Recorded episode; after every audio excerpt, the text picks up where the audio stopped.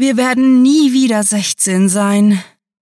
Gott sei Dank. Willkommen zum Cluecast.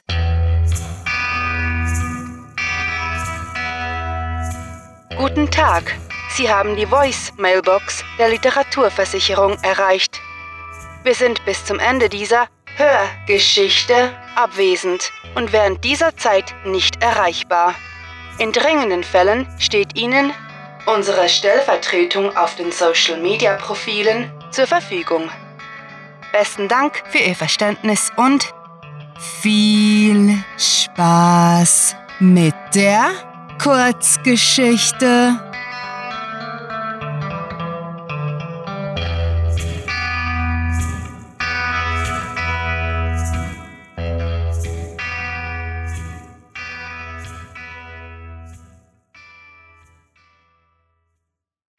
Akkurat.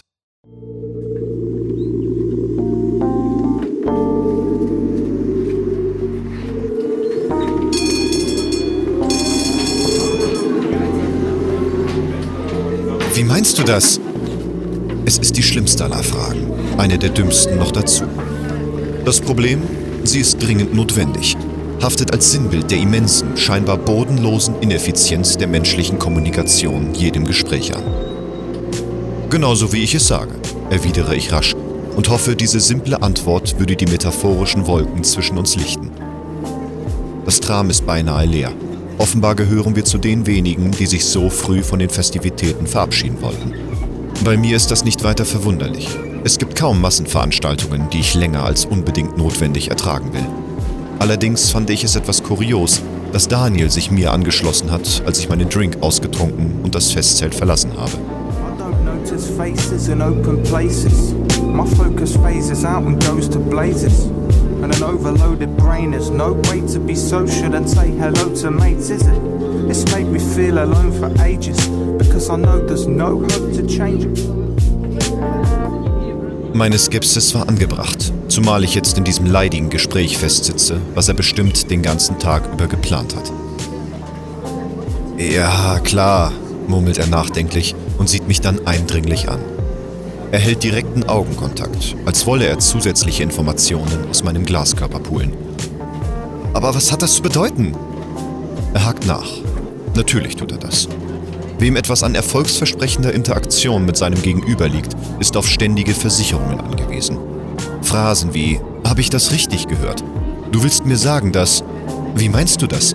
sind Eckpfeiler unserer Verständigung und obwohl mich das unsäglich nervt, bin ich irgendwie auch dankbar dafür, wenn sich jemand die Mühe macht, meine Worte exakt aufzufassen. Nichts weiter.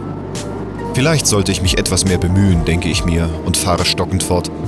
Ich wollte nur mein fehlendes Interesse an deiner Meinung zur aktuellen Situation ausdrücken. Soll das heißen, dass dir meine Meinung nicht passt? Und da sind wir. Ohne Umwege springen wir Kopf voran in ein Missverständnis.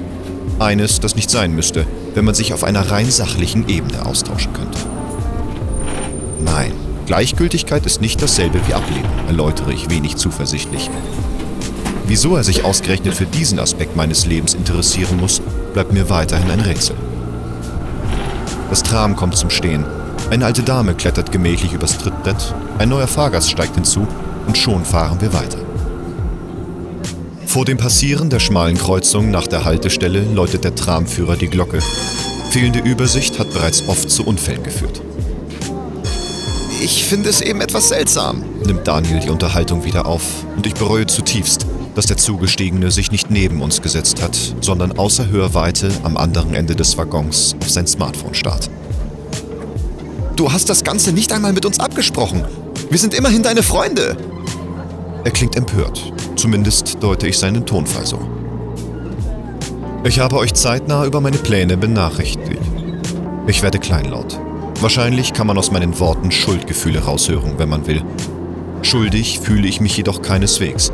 Bloß mag ich das nicht weiter erklären. Ja, hast du. Ganze zwei Wochen bevor du für immer verschwinden willst. Dramatisierungen gehören genauso zum alltäglichen Austausch, genauso wie haltlose Anschuldigungen oder Interpretationen, welche auf Vermutungen basieren, die wiederum oft im Hörensagen ihren Ursprung haben. Ich verschwinde nicht. Ich ziehe um. Eine Gleichstellung der beiden Handlungen ist nicht akkurat. Zudem habe ich bis dato nicht herausgefunden, wie man effektiv verschwinden kann. Also so richtig und ohne eine Spur zu hinterlassen. Hätte ich das, bestünde kein Zweifel daran, dass ich diesen Zaubertrick sofort in die Tat umsetzen würde. Das ist sehr wohl ein akkurater Vergleich, blafft mich Daniel an und betont das einzige Fremdwort in seinem Satz mit nasal verzerrter Stimme. Ich gehe von einem Versuch, sich über meine Wortwahl zu mokieren aus. Da haben wir es, fällt mir amüsiert auf. Jetzt beginne ich ebenfalls damit, zwischen den Zeilen zu lesen. Ein zum Scheitern verurteiltes Unterfangen. Meine Erfahrung zeigt deutlich, wie äußerst schwer es mir fällt, die Emotionen meiner Mitmenschen korrekt zu interpretieren.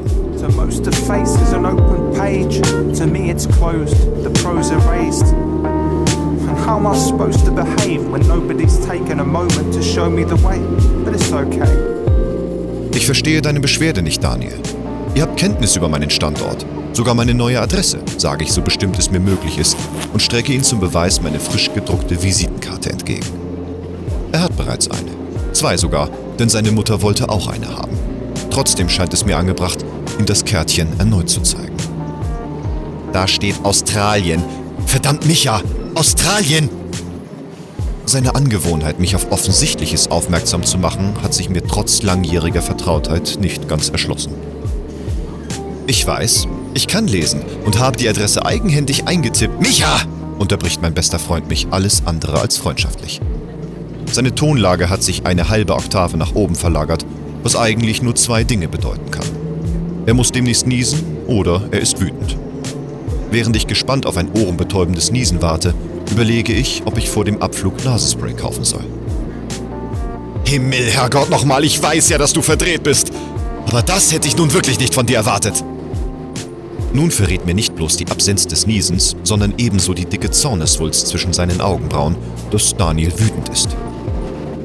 Ich muss schnell etwas dagegen unternehmen, ansonsten beginnt er auf seinen Fingern rumzukneten, an seiner Warze auf der Handfläche zu zupfen und sich durch die Haare zu fahren. Dann ist es lediglich ein kleiner Schritt, bis er mit den Beschuldigungen anfängt, die meist auf meine Unfähigkeit, die psychosoziale Dimension zu verstehen, abzielen. Es tut mir leid, stoße ich seufzend aus. Es tut mir nicht leid. Ich wüsste nicht einmal, was mir überhaupt leid tun sollte. Aber ich habe gelernt, dass man innerhalb einer Freundschaft hier und da die Unwahrheit sagen muss, damit sich der andere besser fühlt. Ich glaube, der Wunsch nach zwischenmenschlichem Frieden und Daniels Wohlergehen macht meine Lüge verzeihbar. Vor allem wirkt sie. Unfassbar. Wieso hast du uns vorher nichts gesagt? Er ist etwas ruhiger geworden und stellt sogar Fragen, die Sinn ergeben. Ich hatte mich noch nicht festgelegt, und da euer Input für meine Entscheidung bedeutungslos gewesen wäre, dachte ich, die Information sei nicht von Bedeutung.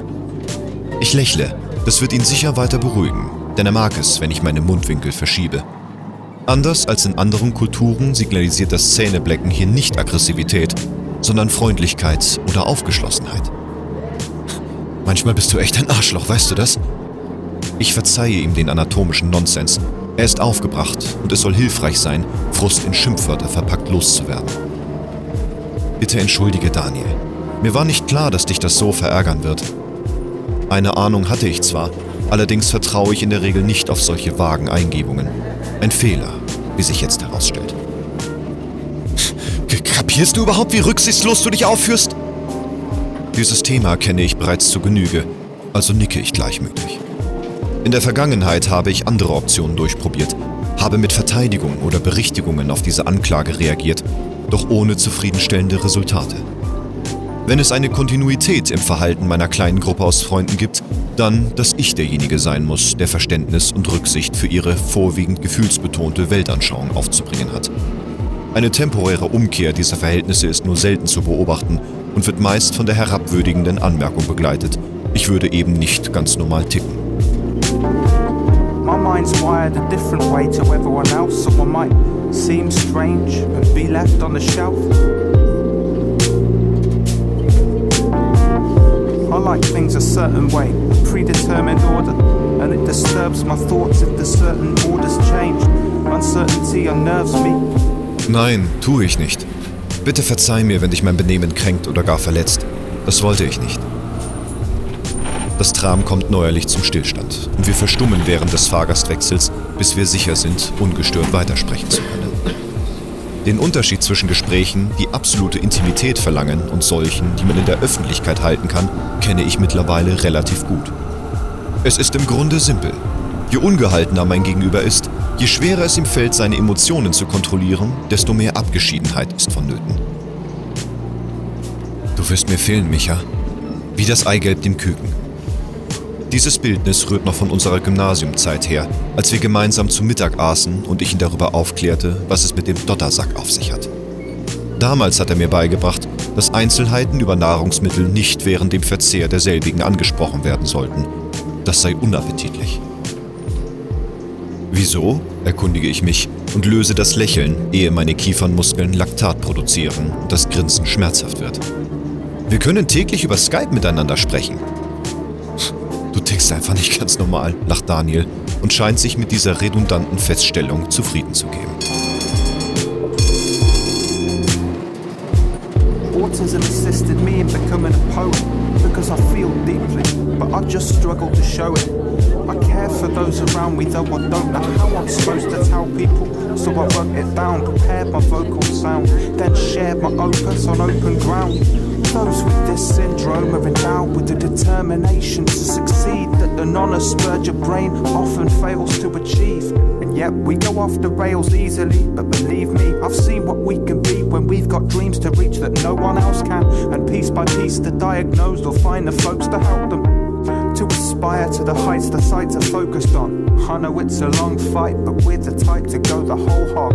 We ought to stick around, be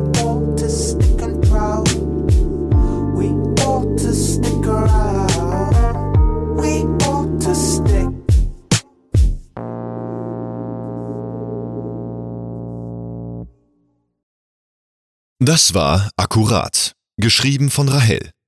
Für euch gelesen hat Dennis Prasetio. Diese Kurzgeschichte spielte am vorgegebenen Setting Tram und beinhaltete die Clues Glocke, Kontinuität, Warze, Nasenspray und Eigelb. Besten Dank für Ihre Geduld. Nun sind wir wieder da und informieren euch gerne über die breite Produktpalette unserer Literaturversicherung. Damit ihr in jeder Lebenslage gegen Langeweile sowie Literaturmangel gewappnet seid, empfehlen wir euch das absolut kostenlose Sorglos-Paket von Clue Writing. Es umfasst wöchentlich erscheinende Kurz- sowie sorgfältig für euch aufbereitete Hörgeschichten.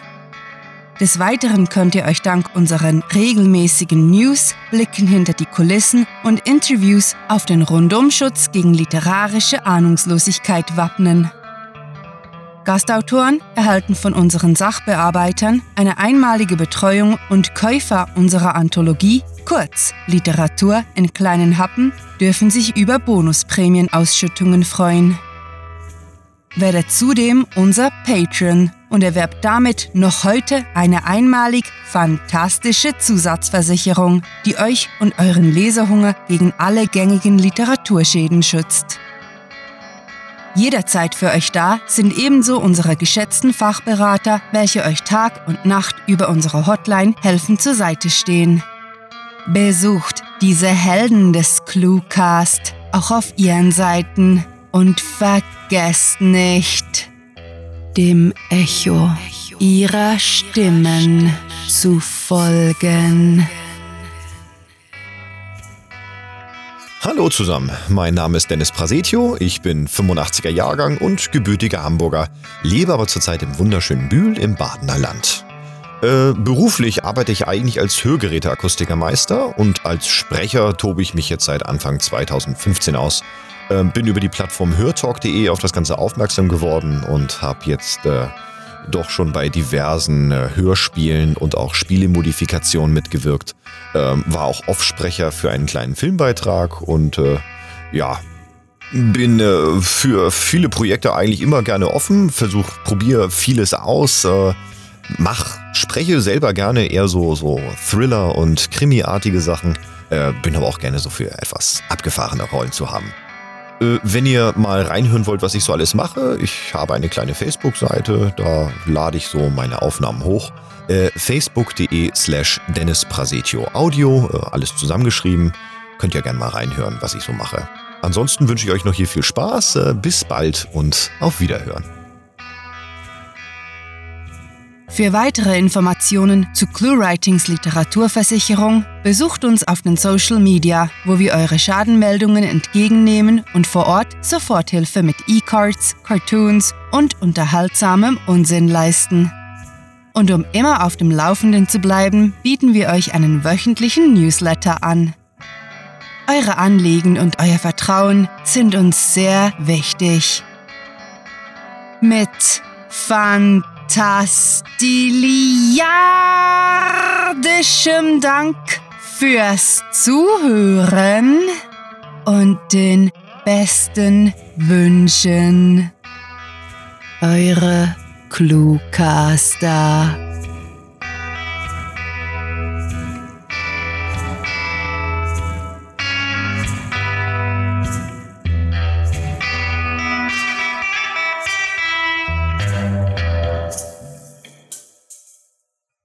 Cluecast ist eindeutig besser als Fußball.